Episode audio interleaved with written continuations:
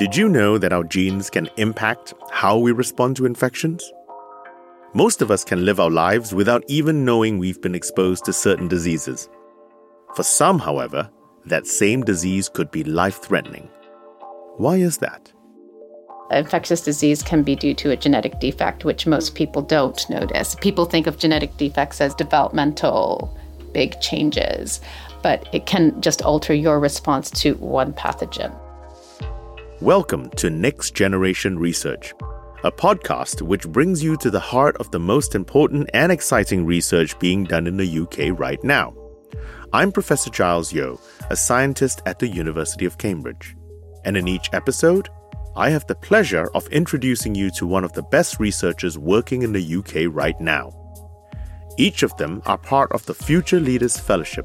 It provides longer term support to enable their work solving problems and improving our lives as we know them. This episode is about why some people, children in particular, respond so extremely to infections, which the rest of us don't even know we've been exposed to.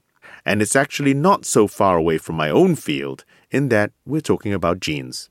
As a refresher, a gene is a small section of DNA that codes for a particular protein. We need these proteins to perform all the things our body can do, and some of these proteins are connected to how our immune system works and how we fight infections. We're going to be diving into Vanessa Sancho-Shimizu's research. You heard her voice just now. Vanessa is a senior lecturer in the Department of Infectious Diseases at Imperial College London, where she runs a research lab. Her Future Leaders project is about understanding the genetic influence on life threatening infections, with a particular focus on children. A genome is the collective noun for all DNA, and all living things have a genome. The human genome is formed of 3 billion DNA base pairs. In fact, if you stretched it out completely, there would be around one meter of DNA in each of our cells. That is a whole lot. But only around 2% of our genome, or around 60 million base pairs, is coding. A gene is a unit for the genome that codes for a specific protein. And humans have 20 to 30,000 different genes. A mutation is a change in our DNA. Now, most of the time, these changes have no measurable effect. Sometimes, however, you might have a small change that causes a gene to be completely non functional. Now, if that gene happens to code for a protein which helps our immune response, then we might be at risk of contracting viruses or infections. Vanessa and her colleagues study patients who come to hospital with life threatening infections and they try to work out what went wrong. Why was this particular patient not able to fight the infection? They want to work out if their body's responses is down to one of these small changes in their genes. They have the mammoth task of trying to find one change in 3 billion base pairs which is relevant to this particular disease. To set the stage, basically, when all of us are born into this world, we are born into an environment full of bacteria and viruses that we will encounter in our lifetime. And we focus on children specifically because a child will go through and meet all the different bugs they will meet in their lifetime during childhood. And if they have a problem with any one of those bugs, it will appear during childhood when they meet them for the first time. So, what do genetics mean in the context of disease? I'd say probably most people would not think an infectious disease is caused by any sort of genetic change. We know that actually infectious disease is caused by a bug, whether it's the bacteria or the virus. That's absolutely necessary for the infection to take place. But the infection doesn't necessarily mean you're going to get the disease many people get the infection and don't manifest any sign of disease, meaning that it's a silent infection, they're asymptomatic. And in some cases, you will get disease, whether it's a little fever or a little cough. That's a disease. And then you can get various severity of that. So, life threatening infection where you're admitted to hospital, you have meningitis or encephalitis or sepsis or you can have a disease where it's self limiting and you recover after two, three days. We are particularly interested in immune genes, so genes that control the immune response. what we found is in a very small subset of our patients who present with these life threatening infections, they carry small changes in their genes. So, why bother researching this if it only affects a few people? We focus on the rare patients because studying what went wrong in these patients really helps us understand what's essentially protective for all of us. This is the only way we can find out. You know, it's like in engineering. You only know about how important the keystone in a bridge is because if the keystone falls out, everything crumbles. So we really go to the most extreme to understand what is absolutely critical for protection and survival, basically. And the only way to do that is to study those patients. So this is why we're doing this and we're proposing looking at their genes to understand what is essentially protective in children and in human infection. I've had a long standing interest in genetics. My PhD was working on understanding mouse genetics in a mouse model of infection, which was fascinating and amazing, beautiful work. Animal models have contributed so much to our understanding of infection and immunity. But while I was doing my PhD, I had my future postdoctoral supervisor came to give a talk at our university and he was doing the same sort of research I was doing with patients. So he had patients who were very susceptible to certain infections, and he was able to identify the genes involved. And it was just so inspiring to see that he was able to actually treat them differently because of the genetic finding. And that was exactly what I wanted to do. So, this was the inspiration for me to move into human genetics of infectious diseases. And as soon as I finished my PhD, I went to go work with him in Paris. Vanessa and her colleagues can't study all infections, so they focus on one group of diseases at a time.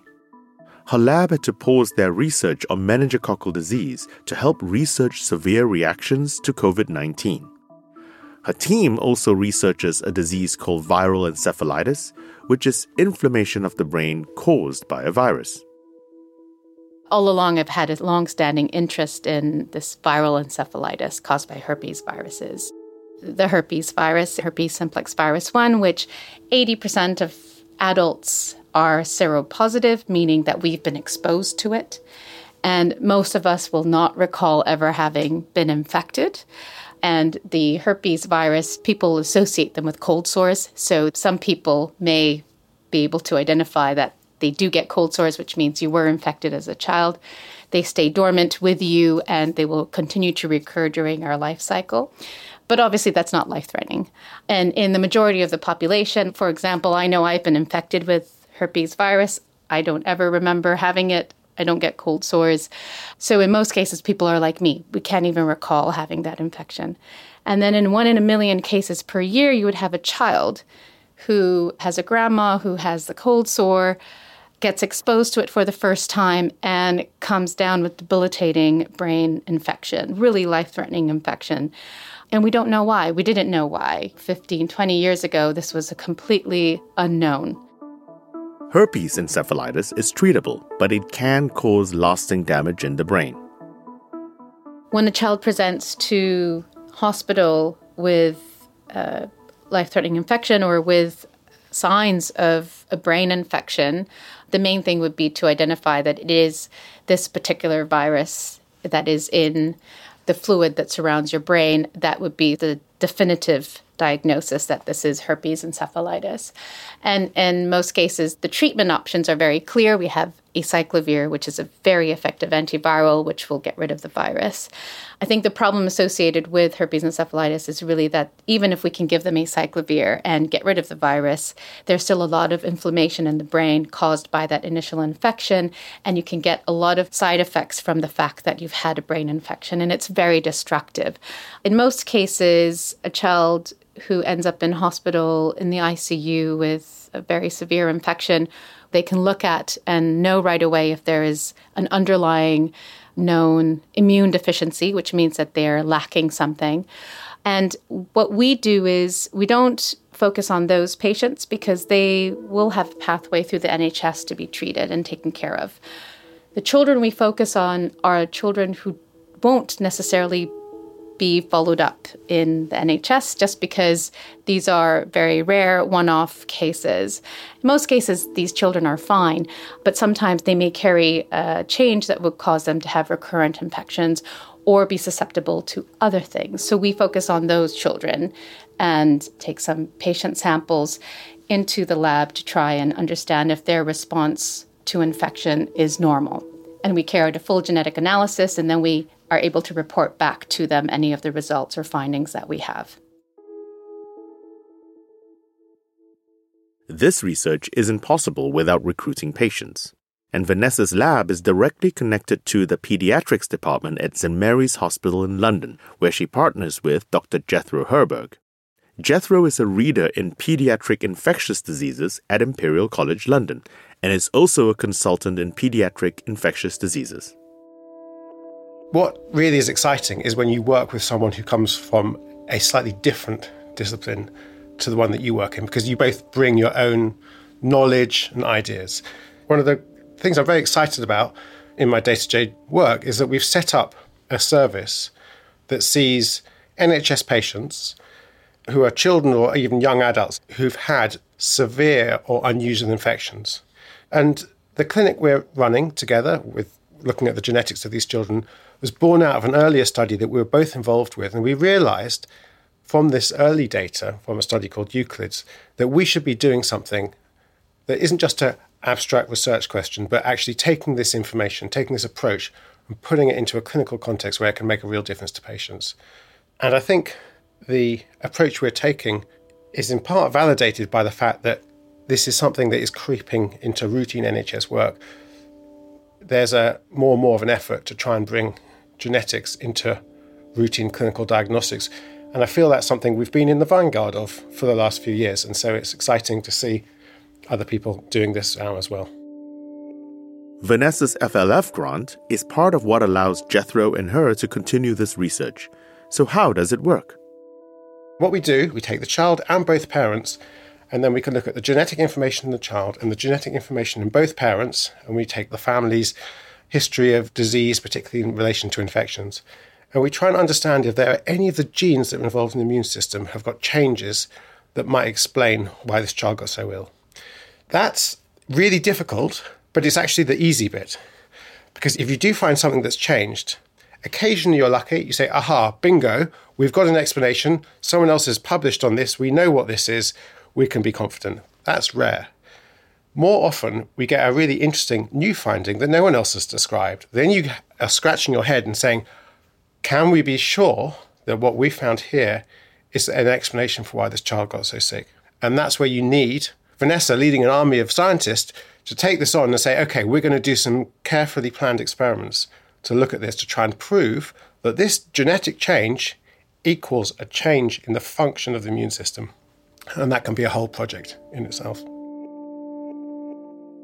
So, one important thing to think about when you bring patients into research is that they have realistic expectations of what might come out of it. This is really difficult. A lot of the time, we're not going to be able to find anything. Sometimes we'll find a finding that we're interested in and we won't be sure and we'll have to do more. And very occasionally, we get a clear finding that might be helpful. This is a really important area of research that Vanessa is involved with, looking at children who've had encephalitis. Sometimes they have a encephalitis caused clearly by a particular virus, say. And one of the interesting things that's come out of work over the last decade is that some of these patients have an encephalitis caused by an inflammatory problem. And they actually got antibodies that are getting into their brain and causing their brain to get inflamed. So this is an autoimmune condition. And it's very difficult to treat these patients. I think this is a, exactly the sort of area where having a research collaboration to really try and get to the bottom of things is really important. And also, we hope will give the families we're dealing with some comfort to know that people are taking it seriously and really trying to understand things. In other cases, it may be an encephalitis of unknown origin, but we're trying to understand if there are genetic reasons why some children are more likely to have these types of illness than others. Vanessa's team are in charge of proving that the gene they have identified is definitely the cause of the disease response in the child. Yeah, I don't know if you can see, but basically, each one of these things are the organoids. They're really tiny. Can you see the little specks? Yeah. So I'm Dilys. I'm a PhD student in Vanessa's lab. We found that there are some sort of changes in patients, like in their genes, and we want to see if this is what causes the disease that they have. So we test that in the lab. We try and recreate that, and if the gene no longer works, then obviously I think that's probably what's caused the disease. But sometimes the gene can just work normally. In that case, it's probably not the cause of why they're so ill. So that's our first snapshot of, oh, is the patient cells actually working like they should? At the same time, we're sending then the DNA off to be sequenced, and we get the sequences back from the facility, and we actually look to see if we can find any major genetic changes in their DNA. And we tend to look at specific pathways that we know are involved in that response to infection. And in some cases, we also ask for a little skin biopsy. Then we can grow skin cells from the patients.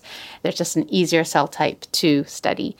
And in some cases, we can actually now take patient cells and we do some reprogramming, which basically means we take a blood cell and we're able to change them back to a pluripotent stem cell state, which means that this blood cell all of a sudden now is back to an embryonic stem cell state. And with that, that cell can be turned into any other cell type of the body. And because we're interested in what happens in the brain and we can't very easily biopsy brain samples from our patients, we then take these stem cells and we can derive them into neuronal cell types, so in brain cells, and also even create sort of cerebral organoids, so these 3D balls of brain cells, basically. It's like a mini brain derived from the patient. And we are able to actually study the effect of the virus compared to healthy controls. This gives us a totally different way of modeling the disease to understand how that genetic change affects the brain in response to infection. This fridge ha- carries all the essential reagents to culture our organoids it's very well kept by my research assistant, and we have all our fixed organoid samples ready to be imaged. And yeah, this is sort of the future of our research right here. What's absolutely amazing is this herpes virus. We know in children, when you take an MRI, it really destroys the brain. Whereas it's very hard to see that on a single cell layer. You can't really see, you can see cells dying. But in these infected organoids, they disappear. So after 24 hours, we go to look and it's gone. The organoid that was there was gone because the virus is so destructive, it destroys all the cells. It's really remarkable to see. It gives us insight into what happens in a 3D environment and the structure of this organoid during infection. So for me, it's been quite impactful. I just didn't expect that the whole organoid would disappear. I would have thought we would see it, but only under the microscope, just see the profound impact of how well adapted this virus is to us. It's just so tangible. You just suddenly think, where did they all go? Did you drop them? Was there a problem? Like, they just disappear. It's amazing. Once Vanessa and her team have collected their findings, the children's families are, of course, informed through Jethro and his clinic. We carry out the gene sequencing on these patients, and that takes a long time actually to send these samples off, get the data back, do the analysis, double check the analysis, discuss all the findings at a multidisciplinary team meeting where we've got scientists, geneticists, clinicians like me, nurses who are involved in recruitment. We put all our heads together thinking about the symptoms the patients had and the genetic findings and what they might mean and try to marry it up together. And sometimes we'll get a finding which says, okay, we've identified a significant primary immunodeficiency. For instance, we have patients who've had nasty pneumonias we find fundamental changes in their immune system, which may only be a single base pair change in their DNA. But we know with that information, we refer them to our colleagues at Great Ormond Street in the immunology team, and they sometimes these patients are listed, for instance, for a bone marrow transplant. So their whole immune system will be replaced with a donor's immune system who doesn't have that fault. First of all, I think a lot of families actually want to understand what's happened and what's going on. Secondly, They want to know could this happen again? Could it affect my other children? And finally, really importantly, they might want to know, and we would also want to know, can we do anything if this is possibly going to happen again to stop it happening again? For instance, if you find in your workup, you find a genetic change and you manage to show that this is important, does this mean this child's going to be vulnerable to more infections like this? And should we do something to stop that? Could we, for instance, give them some extra vaccinations? Could we just have some system of letting them know they have to take certain symptoms very seriously and come to hospital quickly? So I think there are sometimes practical advantages for the family. Even if they don't find a genetic cause in the patient, it doesn't mean they never will. In most cases, we will not find any obvious genetic change. Doesn't mean that there isn't, it just means that based on the knowledge that we know now, we didn't find anything. It could be that they harbor genetic changes in other pathways that we have no idea is involved. This is part of research, right? It's always evolving. And in some cases, we will find changes in genes already known and described before in this condition or we'll find other known immune deficiencies, so established diseases. But those are quite rare. These are extremely rare conditions. It's like we're trying to identify the zebrafish with polka dots. And these patients may be faced with the idea that they carry a new genetic disease that have never been described before. We try to support them through that through genetic counseling, but also that there's a lot of unknowns that come with it, but hopefully it brings them some sense of knowing that there was a reason for what happened. My hopes for this research is that it becomes more mainstream, and I think it is. There's a move towards genomic medicine being part of normal workup in hospitals and the acceptance of genetics in the healthcare system. And really my sort of personal hope is we have this wonderful clinic that we've set up with my colleague and to really to be able to increase the diagnoses of those patients and just bring more understanding to these understudied areas. And secondary to that is that those findings will lead to understanding those diseases better, but also come up with different treatment and management strategies.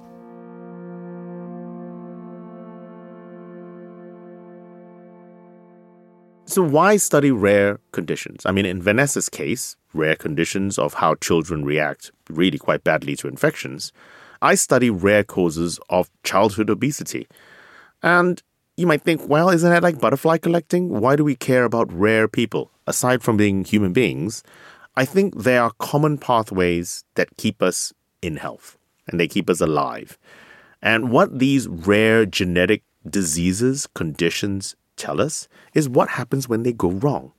And so the more we understand about how something goes wrong, the better we actually understand the pathway. And so therefore we can then create better drugs, modulate the pathway better, and at the end of the day, make people's lives better. And so the study of rare diseases is important because they give us rare insight into pathways that influence all human beings. Thank you so much to Vanessa and also to Jethro and Dilys for their contribution to the episode.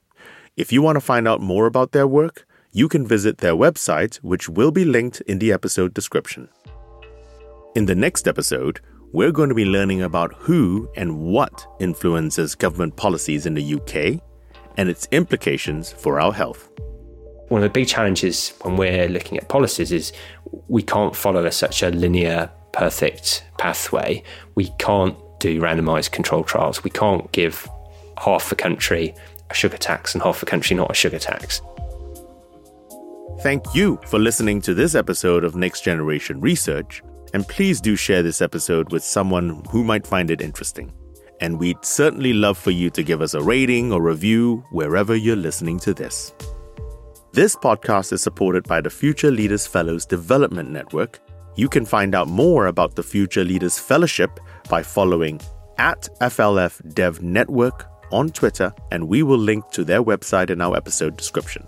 I'm Giles Yeo, and you can follow me on Twitter and Instagram at Giles Yeo. The producer is Hester Cant. The executive producer is Freya Hellier. The sound engineer is Morgan Roberts. And thanks to Oliver Mitten and Laura Carter for their additional support.